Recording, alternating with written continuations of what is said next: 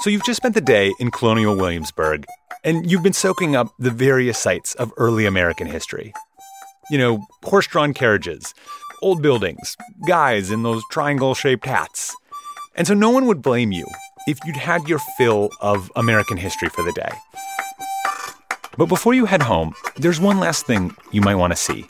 You heard from someone who heard from someone that if you turn down the right little back road, you'll find a field full of statues.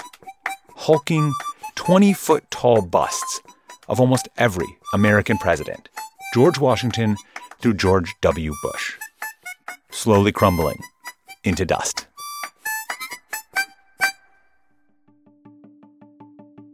I'm Dylan Thuras, and this is Atlas Obscura, a celebration of the world's strange, incredible, and wondrous places. Today, we're going to Croaker, Virginia, to visit the iconic, ill fated president's heads. We'll talk to the artist who sculpted them and learn why they have been forsaken in a field. That's after this.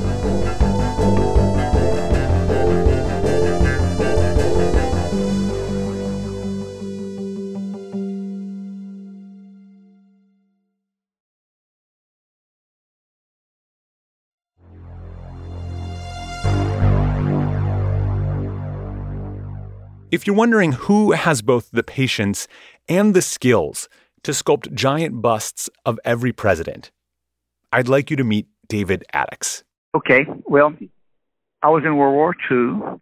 Remember that one? it was in all the papers. David's originally from Texas, but he served in the Army Air Corps during World War II, and that brought him to France. He'd always been artistic. He was the kind of kid who liked doodling in the margins of his notebooks. But to be in Paris and seeing it all as a young man said, man, this is where I want to be. So I finished my service and then took my GI Bill to do two years in Paris. David Adickes was primarily a painter, but over time, he started to work in sculpture as well. And in 1994, he got his biggest commission to sculpt a 67 foot tall statue of Sam Houston, the city's namesake and former governor and president of Texas. And one of the things that David loved about sculpting Sam Houston was working on the head, and specifically the eyes.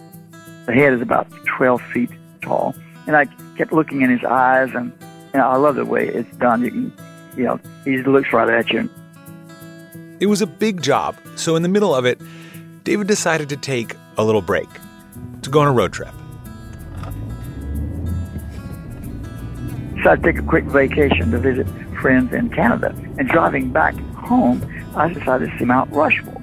Everybody knows what it is, but I've never seen it before. But man, I was overwhelmed by that. That, wow, you know, they're 60 feet tall, but disappointed that you couldn't get closer to them and look in their eyes. The eyes. To David, the eyes were what helped him make the sculpture more than just a piece of stone. And so as he looked up at the presidents carved into Mount Rushmore, he got an idea. Wouldn't it be great to do the presidents, not just the four of those, but all of them? There were 43 at the time, and not that big, 60 feet, but big, about 20 feet. So that's what gave the idea of building the whole set of the president's heads at about 20 feet tall, bust, you know, from mid chest up. He had his work cut out for him. Technically, he would cut out the work himself, but I think you know what I mean. The, the analogy is if you took a green pepper and sliced it and sliced it and multiplied every slice by 10 and put it back together again, you'd have the exact shape times 10. That's how you get a model from one foot high to 10 feet high. He starts with a smaller model, then slices and multiplies the dimensions of the slice. Of course, it wasn't that simple. Subtle adjustments were required. These aren't cookie cutter presidents, and there are actually some distinctions between the busts that you might not notice if David didn't point them out to you. There are eight of them that are larger. During his research phase, David came across a survey of historians that asked who were the great presidents, who were the average ones, and who were the true failures. He used that as his guide for sizing the statues. There were eight that were great and two that were failures. Uh, those were Grant, U.S. Grant, and well, the guy in the 20s that right after Woodrow Wilson. Can't think of his name right now, but. Ouch. Warren G. Harding. All the rest of them were average. So I made the average ones all the same size. Those eight I made about a foot taller instead of 10 times bigger, more like 11 times bigger. So they sort of stand out more.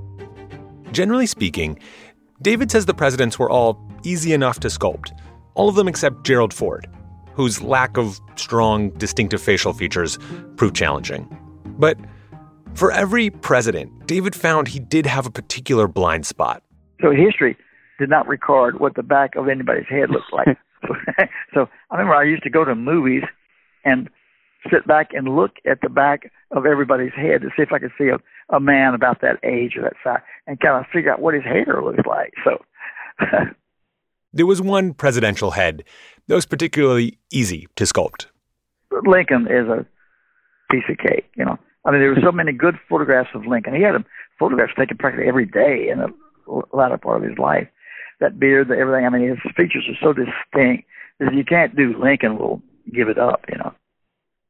After blazing through heaps of styrofoam and rubber, after sitting in movie theaters and studying the backs of men's heads, and after sculpting and slicing and enlarging over and over, David Adickes had busts of every president staring back at him, all within his humble Texas studio.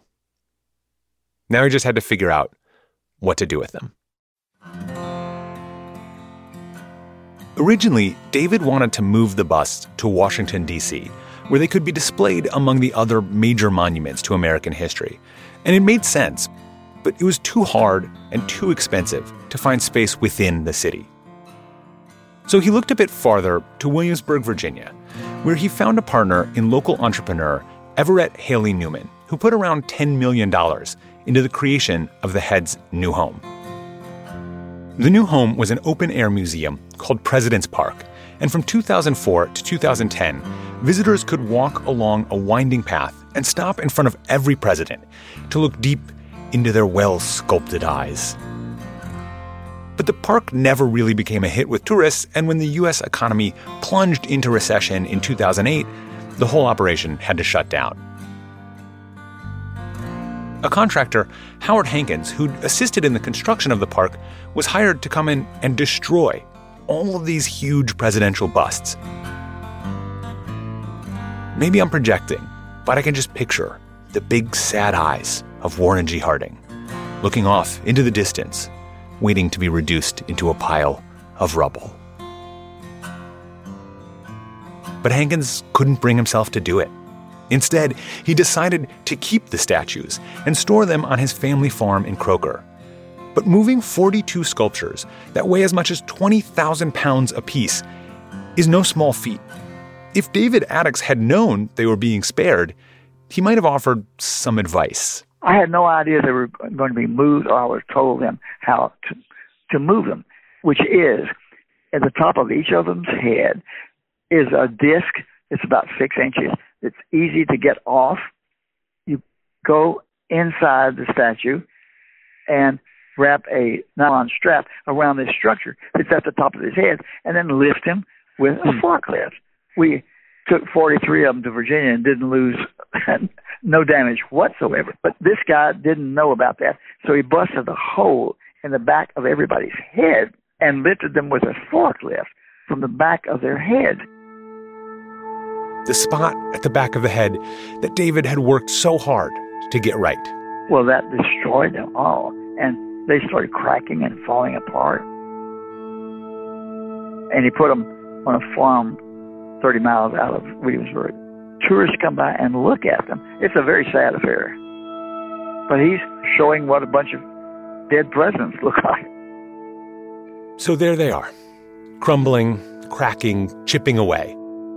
It's definitely sad for David, who poured his time into them, but they're also strangely symbolic. A truthful metaphor for the passage of time.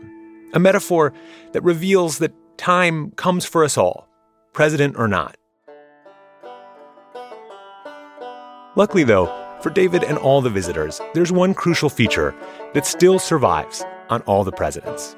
The eyes that reflection of the light is what makes them all alive. And that's what's beautiful about them. And they all speak to you. I mean, it's about the eyes. Should you want to see these giant crumbling presidents' heads, and honestly, who wouldn't?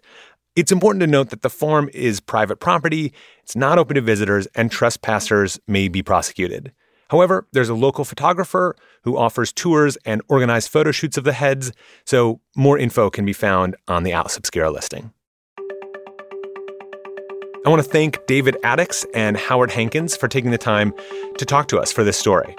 This podcast is a co production of Atlas Obscura and Witness Docs. This episode was reported by Matthew Taub.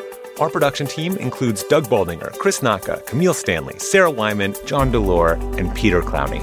Our theme and end credit music is by Sam Tyndall. This episode was mixed by Luz Fleming. I'm Dylan Thuras, wishing you all the wonder in the world. I'll talk to you soon.